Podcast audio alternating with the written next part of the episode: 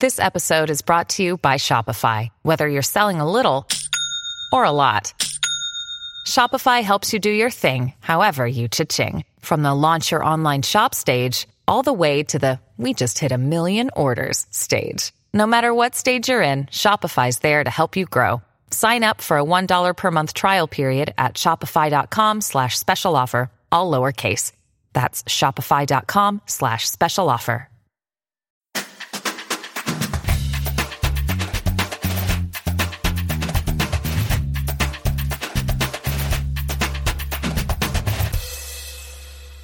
Standard issue for all women.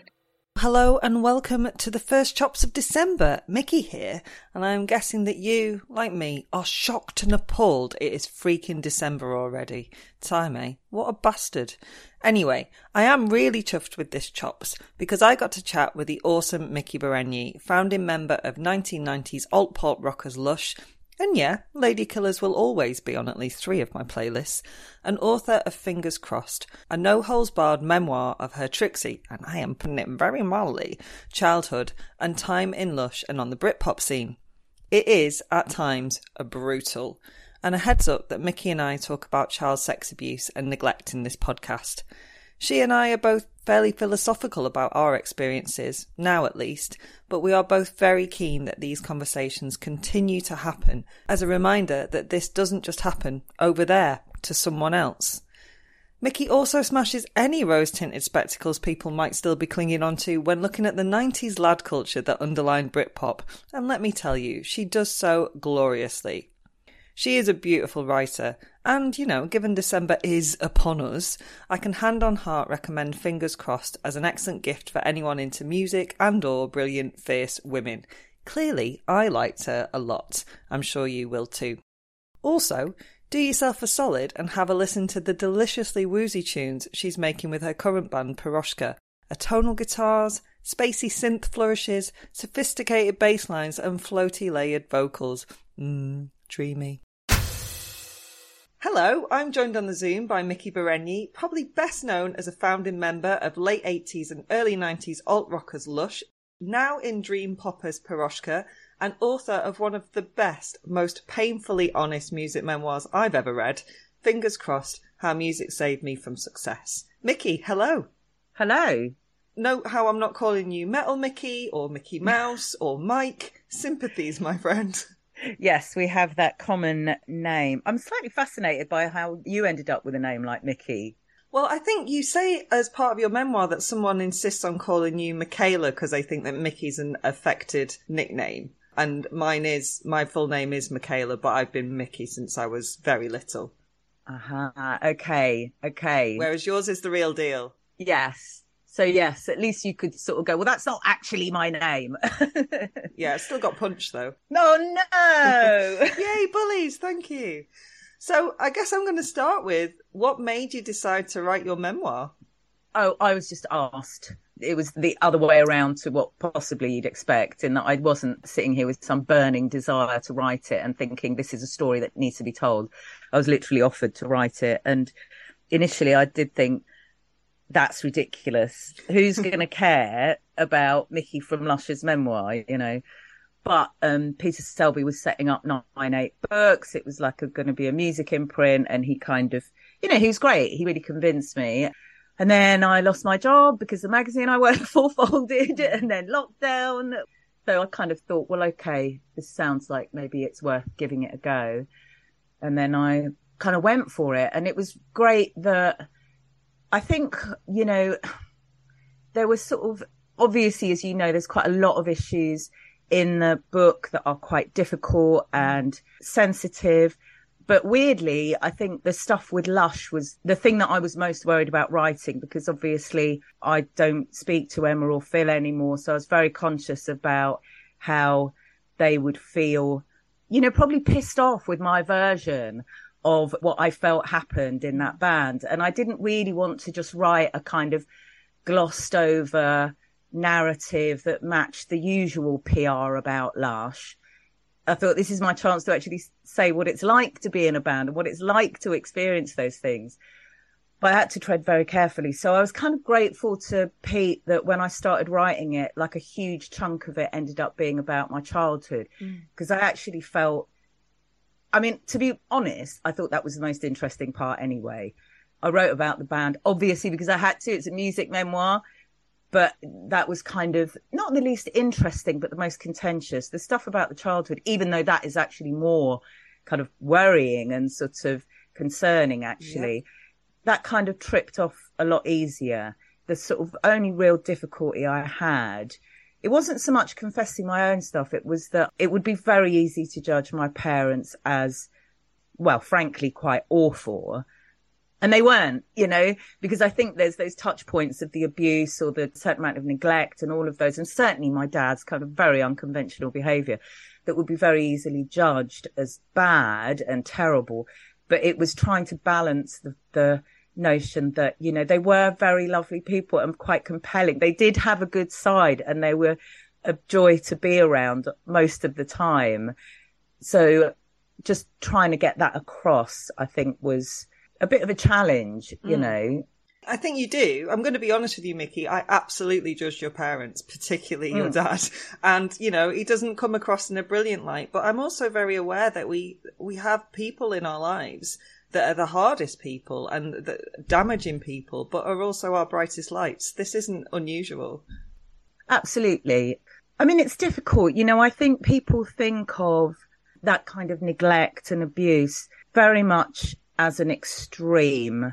You know, the minute you cross that line and say, Oh, I was abused as a child, people just switch to thinking the worst, worst possible thing, which I totally understand. That's empathetic and people are, you know, oh my God, that's so awful that that happened to you.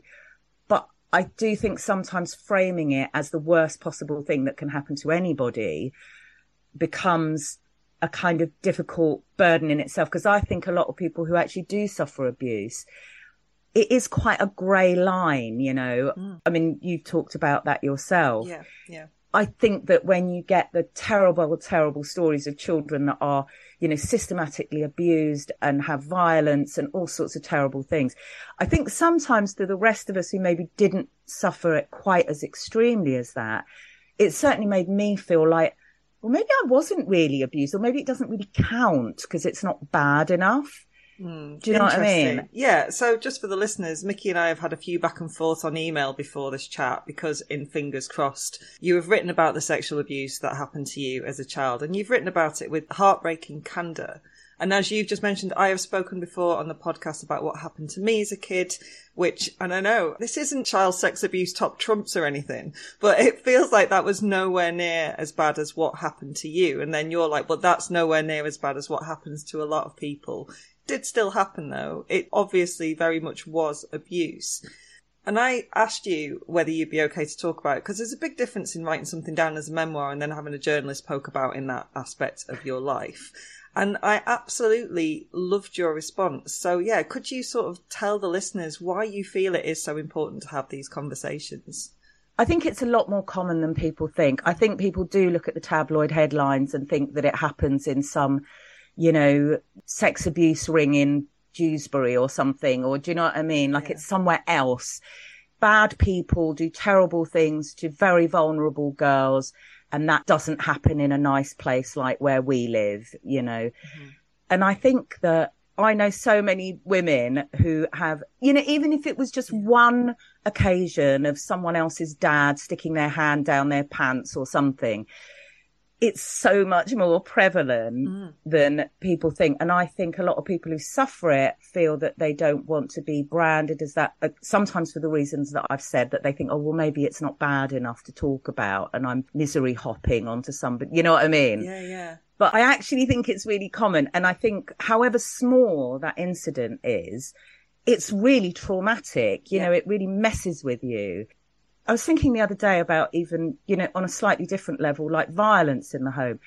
And I do know someone who said, you know, I, I was never punched. I didn't have bruises. It wasn't that bad. But being around that kind of bristling violence and that threat of things being thrown and shouts being made was actually just as damaging, yeah. you know, where someone became a bedwetter because that constant anxiety is as harmful of having the shit kicked out of you. Do you know what I mean? Yeah, it's just you don't have those bruises to show. And I just think that something like child abuse, you know, that sexualization of a child once that lid comes off, it's very difficult to step back from that. You do feel as a child like you've become dirty somehow. Nobody talks about it.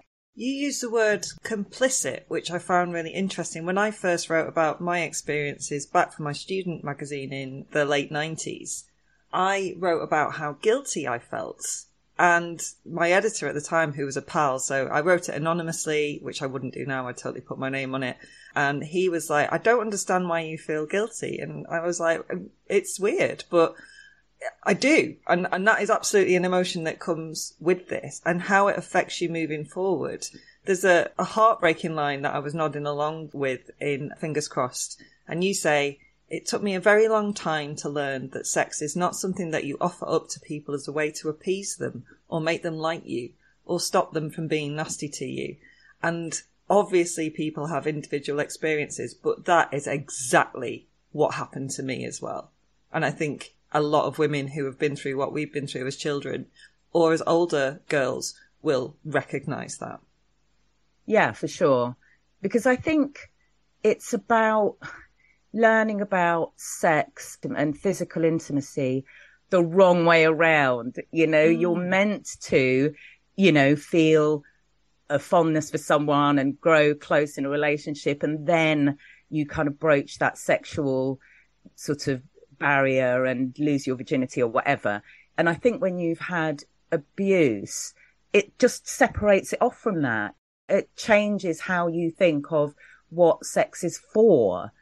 I think that it's very difficult to sort of unlearn that actually, not least because there's plenty of people who are very happy to exploit that once oh, you've crossed that line. Oh yes, oh yes.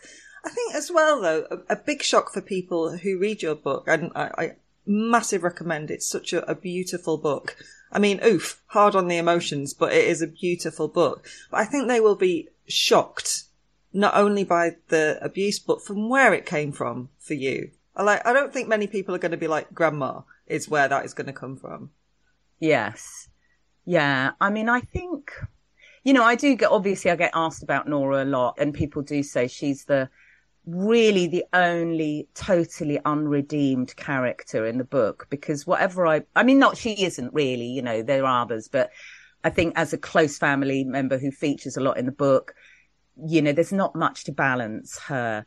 But I do say it's because I kind of got to know her when she was already old mm. and fucking mad, frankly, you yeah. know? Yeah. And in a way, I wish I did know what she was like as a young woman. There's probably an explanation there. You know, I just don't think people are pure evil and set out to do horrible, horrible harm to people. Something messed up somewhere that turns them into a, a monster, right? And I don't know what happened to Nora. Something clearly did. I think she had a very bitter character. I think she was an alcoholic. I didn't even realize that till I was way older. And in a funny way, and this gets quite contentious, I don't actually think of her as a paedophile because I don't think that she was predatory. I never saw it with any of my friends. My dad never saw it with any of his friends. So although she did paedophilic things, again, there are different gradations of paedophiles. She was not someone who was interested in other children. It was all about me and, you know, her son and this weird fucking possessive, control, no boundary, controlled relationship where she just wanted to fucking have us in every possible way to herself. Yeah. So, and that's no less damaging, you know. no, absolutely not. But, you know, again, I think sometimes people think of paedophiles as the dirty Mac brigade or people who skulk around like children's playgrounds. And it often isn't, you know, as we all know, it's often lovely Uncle Harry who's like a fucking the life and soul of the party or, you know, a brother who just, you know, I mean, you can't conceive of doing things like that or an older child at school. I mean, you, you know, paedophiles just aren't a homogenous blob of predatory, evil. And partly that's why they get away with it, is because that's what people think they are. I mean, welcome to Paedophile Top Trumps listeners. I have always been like someone who thinks it is a very positive thing to not just dismiss paedophiles as monsters. And I think I get to say that because of what happened to me. But people want to do that because if you other them, then you don't have to understand them and it feels less dangerous for uh, your kids and the kids that you know. And I, I totally understand that. But unless we understand what drives people to be paedophiles, we're never going to be able to tackle the problem, which, as you say, isn't over there. It is within so many people's lives. And it doesn't actually protect children because I would say 90% of people think if they drive their children to school and never leave them alone on the street, they'll be protected from that. And that's not how it no, works. No, no, wouldn't that be lovely? But it is absolutely not how it works. There's a line you say in reference to your song Light from a Dead Star, which I think captures how we, or certainly how I, carry that abuse going forwards. Because we do, we carry it with us. And you say, a vanished past that still casts its effects. Now, you're very candid, I mean, throughout Fingers Crossed about everything, but about the fact that you, you didn't get on with therapy. So I wondered, how have you learned to deal with those effects? I mean, I, I can remember, I still remember being in my very early 20s, and partly I think because things like Childline launched, I suddenly had this perspective on abuse and neglect. And I did then get very angry with my parents. And it was a weird thing because I think most children go through an adolescence where they reject their parents when they're kind of in their early teens and mm. only in a kind of, oh, I hate my mom, you know, kind of way, which I never did. I was like, because I was sort of having to justify their good side always. Yeah. I was always like, no, like my parents are lovely. They're brilliant. They're amazing, you know. So when that kind of final rebellion came and when I was allowed to feel angry with them, I did sort of, you know, not wallow in it, but I did kind of really, really inspect it and write about it. And I ended up writing about it in the music. But I realized that that anger that I felt towards them just wasn't really helpful, actually. Like it was good as a release. But in the long term, it was just like, well, great. Now I don't see my fucking parents as well. So now I'm even more bloody isolated. Yeah, yeah. And also, I did feel like I was damaged. I thought, fuck, I'm no wonder I'm so fucked up. You know, it all started to make sense. But there was this sort of terrible burden of thinking, oh my God, I'm, this is going to take years to undo. And I'm damaged. And now I, it's going to take me years to catch up with everybody else who's normal. And after a while, I just thought, you know what? I can't, it's just too much. I'm just going to have to plow on with life, you know? And it's all very well burying that, but there are times when it comes back, yeah. you know, when relationships fail, mm. certainly when I had children of my own, then it really crashed in because I suddenly could see in my children how young and vulnerable they are. And that complicity that you might have felt as a child yourself, you suddenly realize no. how totally inappropriate yeah. that is. And all that anger comes back again at how could anyone do that to a child? You know, the problem is, is my brushes with therapy were, unfortunate. I've since realized that that's not how therapy works. You're meant to try someone. That person doesn't work. Just find someone else. Yeah, yeah. You'll find the right person eventually. But I wanted a magic wand, an immediate, all, yeah. And I think that therapy, certainly in this country, was still a bit nascent. You know, it was still a, seen a bit as American faddy. Yeah, or yeah. you're completely fucking nuts and you need to see a yeah, psychiatrist. There's, there's, no nuance. There's no in between. Yeah. And it feels a bit self-indulgent as well. You know, the British are quite sort of eye rolly and like, oh, poor you. Like, we've oh, all got our problems. talk about yourself a bit. Yeah. Oh. Pull yourself together. so I think I wasn't patient enough with it, but you know, eventually I did talk a lot to friends. I was a massive diary writer. I kind of thought a lot about it really. I dwelt on it and I, I, I kind of, you know, flipped back and forth. It's probably a bit like having therapy, but without having a therapist there to just listen to you go on about it. yeah, you know. I think as long as you can go on about it and think about it and get it out of your system and think about it in different ways, I think you do end up kind of, you know, making your peace with it and thinking, well, a bad thing happened. Terrible things happen to all sorts of people. It's it's how you mend yourself and stop it from poisoning the rest of your life. I think similarly, I let it define me for a long time. And then I was like, oh, but I, I don't want this to define me. This isn't helpful. And you have to come to that on your own terms and in your own time. And I think maybe if you try to go to therapy before you've accepted that, then it, it probably isn't going to work. You're not ready.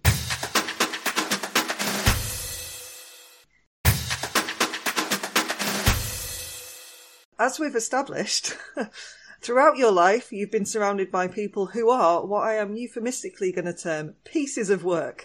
But what is really refreshing in Fingers Crossed is how candid and honest and self examinatory you are about how you could also be a piece of work yourself. And this might seem a weird thing to say, but I, I feel like you take too much responsibility. Is that your way of taking back a bit of control? I mean, possibly.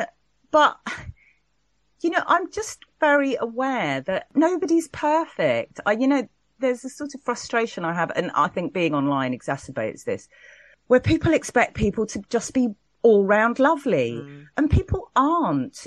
The nicest people will have a dark side. That's normal.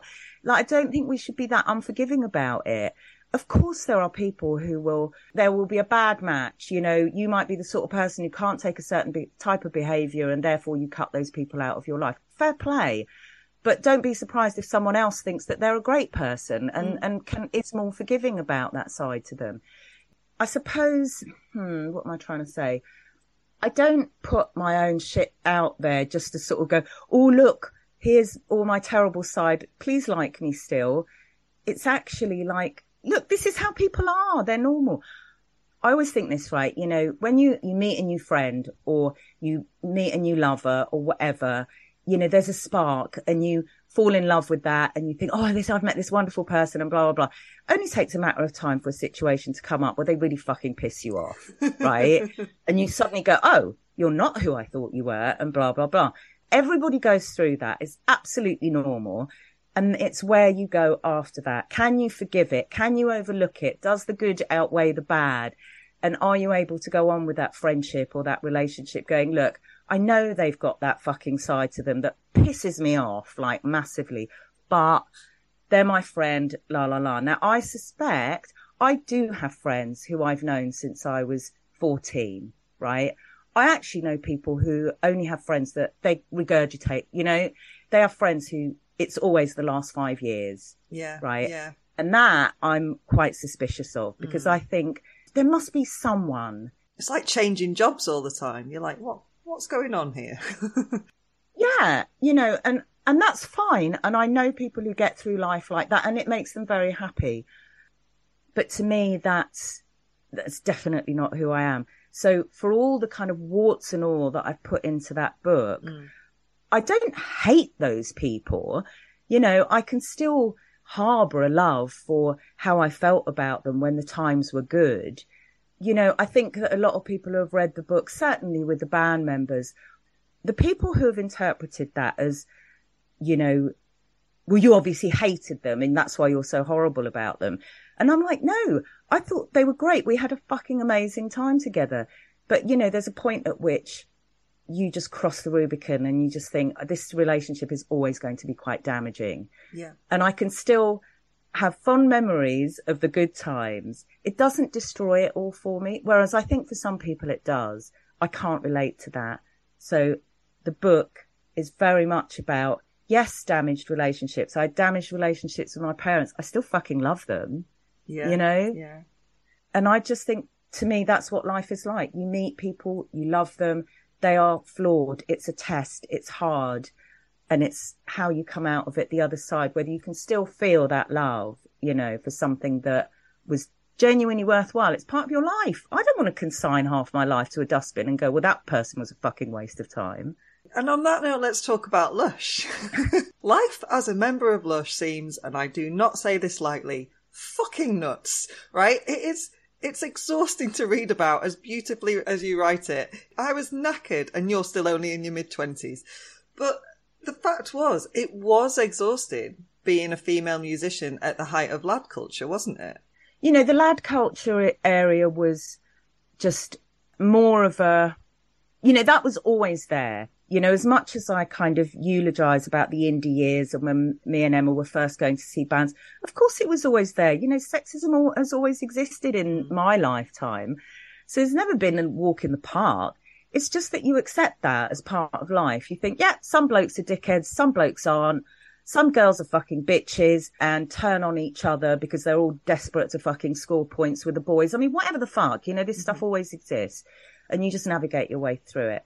I think with the lad culture stuff, it just sort of legitimized it. Yeah. Where back in the day, if some bloke was acting really sleazy, you would at least have allies going, oh, well, he's a fucking creep.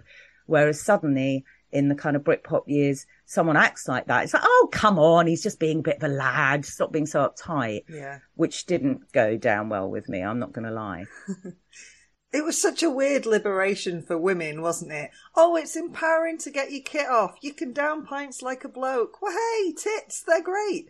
And the liberation for women, I'm putting that in bunny marks, was very much benefiting the men, right? It was like totally if we empower women to take their clothes off and get pissed, this plays right into our hands. And yet it was all done with a, oh, nudge wink, we're all being ironic. And actually, it was so steeped in misogyny. And I say that as someone who started her journalistic career writing for the lads mags. And the reasons I was writing for the lads mags was because one, you got to have a sense of humour, which was really important to me. And two, they saw that as a woman, I would get more salacious stuff out of the women I interviewed than when the men went in with those questions. So I was absolutely being used as well.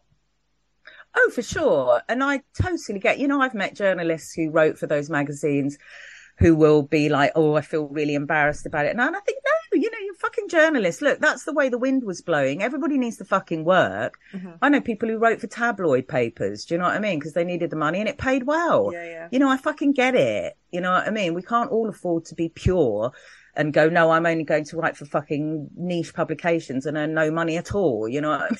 We've all got to butter our bread. but I think, you know, that trap, as you say, of empowerment dressed up as freedom, uh, you know, when it's really playing into someone's hands. I mean, that's a constant. You know, I see it now with the bloody Tory government or whatever, yep. you know, like, oh no, it's really empowering people for people to have zero hours contracts and be able to hot, skip around with whatever job they want to do. And you think, is it though, really? And the answer is no, no, it's not. yes. Yeah.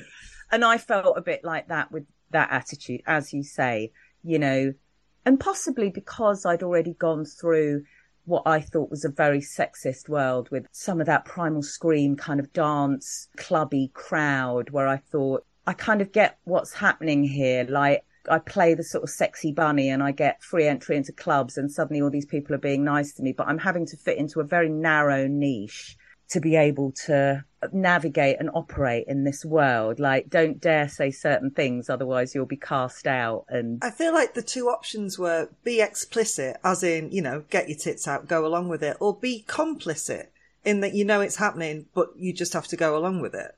Yeah. They were the women's options. and I do get, you know, when people go, oh my God, what about the Britpop boys? They were so awful. I don't actually blame them. You know, I'm sure if I was a bloke, you know, I'd probably sat there and gone, well, this is fucking great. Mm. Like I get to do whatever I like, behave how I want, shag who I want. And everybody th- seems to think it's fucking marvelous, you know? And I totally understand why blokes went along with it. And do you know I mean? I mean, clearly there were, there's a sort of very unpleasant line where I would draw a line, but yeah, yeah. you know, I, I do understand why even blokes would go, well, you know, it's just a bit of fun. What's your problem? And not think, well, well lots of other girls are enjoying it it yeah. must be you that's got the problem because they all seem to think it's okay. I mean, and really, luckily, Miki, as you discovered, there were no double standards at all. Oh, wait, absolutely double standards. And you know, I think it's it's more, you know, if I want to sort of lay blame, I would actually look at the sort of establishment, the stuff behind the scenes for all that you say, oh God, it must have been exhausting being in Lush and reading about all that. It's exhausting for blokes in bands as well. Yeah. You know, you are all on this treadmill. And funnily enough, the people who most recognize the stuff in the band section are other people in bands. They will all go, oh my God, I had that kind of relationship with our drummer or I remember that treadmill. Uh, you know, it's a bit spinal tap in that way. You know, you you read it and you go, yeah, I I know exactly. We had an incident like that. Do you Yeah. know what I mean? Yeah. I mean, look, I hope no one thinks it was just roundly awful.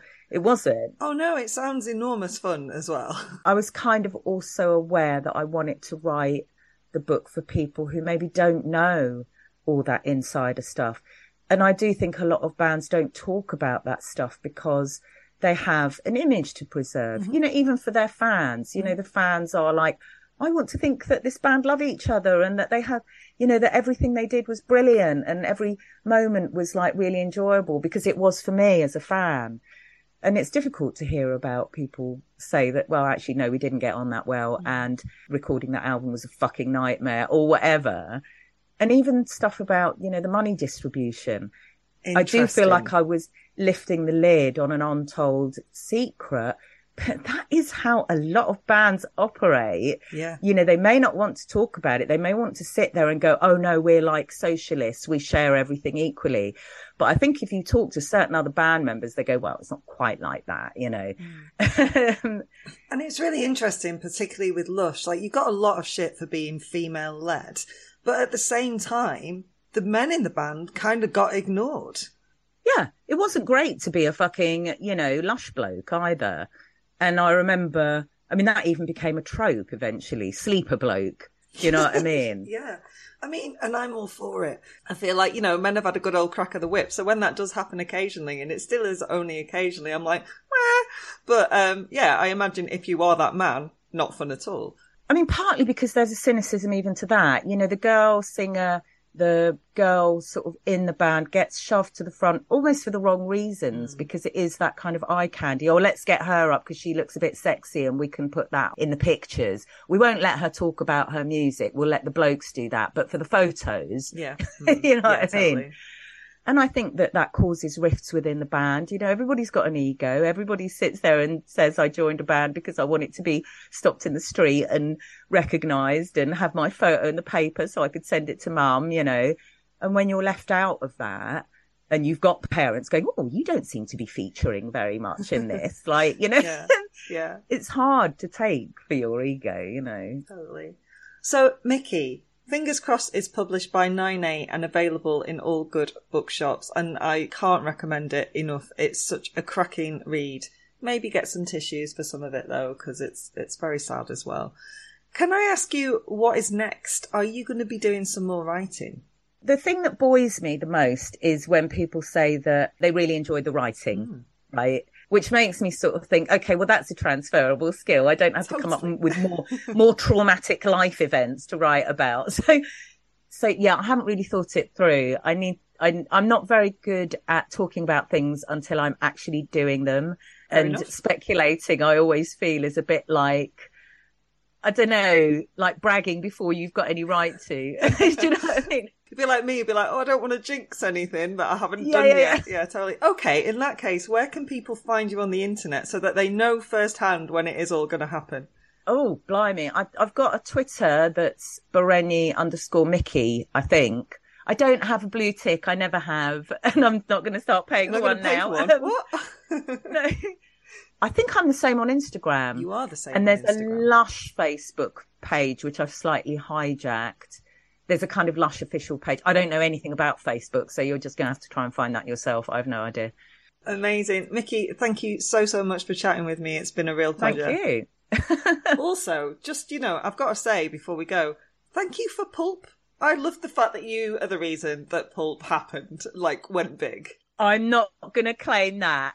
I'm crediting you. I was in the right place at the right time and I was purely like I was lucky to be going out with someone who had some influence. So as a fan, I could rave on about a band and have it picked up by someone. So I was just in the right place. But they were yes, I love them. You can stay coy about it, but I'm, I'm sending you a big thank you. okay.